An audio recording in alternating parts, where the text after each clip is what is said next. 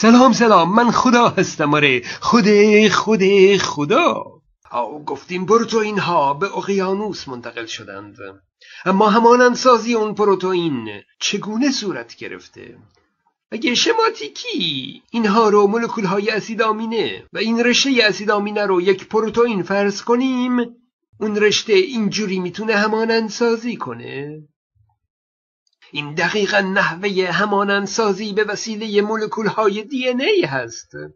یعنی ژنها کارشون فقط همینه که چیدمان یک رشته پروتئین رو برای اسیدهای آمینه سرگردان تعیین می کنند و به این شکل همانند سازی می کنند اما این روش همانند سازی برای اولین بار چگونه صورت گرفته؟ خب دقیقا معلوم نیست. فرضیه هایی وجود داره.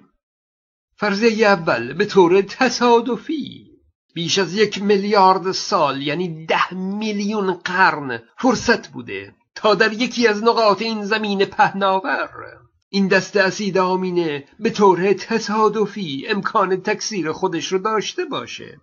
و پس از اون بر اثر تکامل می‌تونیم بقای اون رو شاهد باشیم. اگرچه به وجود اومدن تصادفی اسیدهای آمینه تایید شده اما توان تصادفی تکثیر هنوز یک فرضیه است.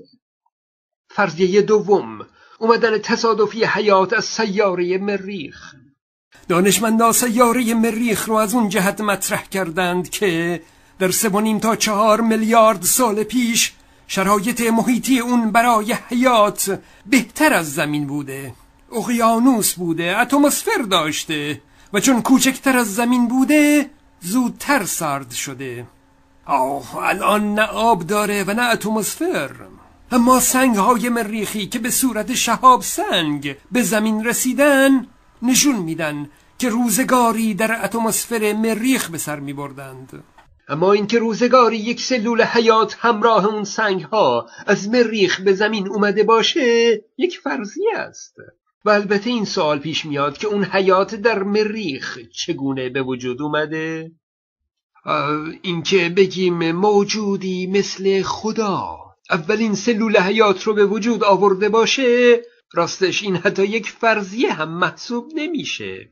آخه می‌دونید دانشمندان نمی‌تونن یک پدیده طبیعی رو به یک موجود ناشناخته از عالم غیب نسبت بدند.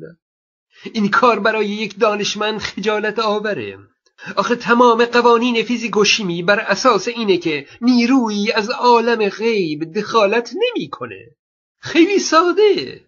وقتی به یک جسمی دو نیرو وارد میشه اگه دو نیروی دیگه هم وارد کنیم معادل چهار نیوتن خواهد بود. خب در اینجا فرض بر اینه که از عالم غیب هیچ نیرویی وارد نمیشه. و الا اگه احتمال اون رو هم بدیم معلوم نیست که دنیاتون به علاوه دنیاتون چند بشه. یا اینکه مثلا انرژی نه تولید میشه و نه از بین میره.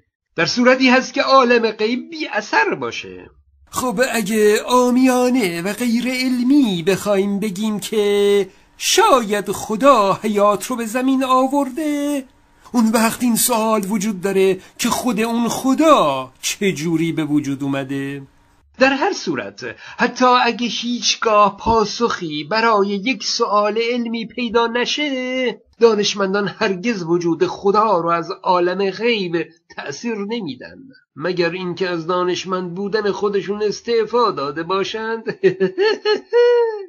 دورترین و بعیدترین فرضی که یک دانشمند می‌تونه داشته باشه پرتترین فرضیهی که می‌تونه بیان کنه اینه که پدیده ای رو به موجودات ناشناخته فضایی نسبت بده. چون به هر حال موجودات فضایی اگرچه هیچ اثری ازشون نیست و هرگز دیده نشدند اما فرض کردن وجود اونها غیر علمی محسوب نمیشه. اونها جزی از ماده محسوب میشن و تصور نیروی وارده از طرف اونها موجب نقض قوانین فیزیک نیست. اما تصور خدا و دخالت اون با علم فیزیک تناقض آشکار داره. بنابراین می‌تونیم فرضیه دیگه ای رو اضافه کنیم. فرضیه سوم. موجودات فضایی اولین سلول حیات رو به زمین آوردند. که در اون صورت باز این سوال پیش میاد که اون موجودات ناشناخته فضایی خودشون چگونه به عرصه حیات وارد شدند؟ او می‌بینید که ایجاد تصادفی حیات احتمال معقول تری هست. فیسبوک من رو هم فراموش نکنید. من خدا هستم.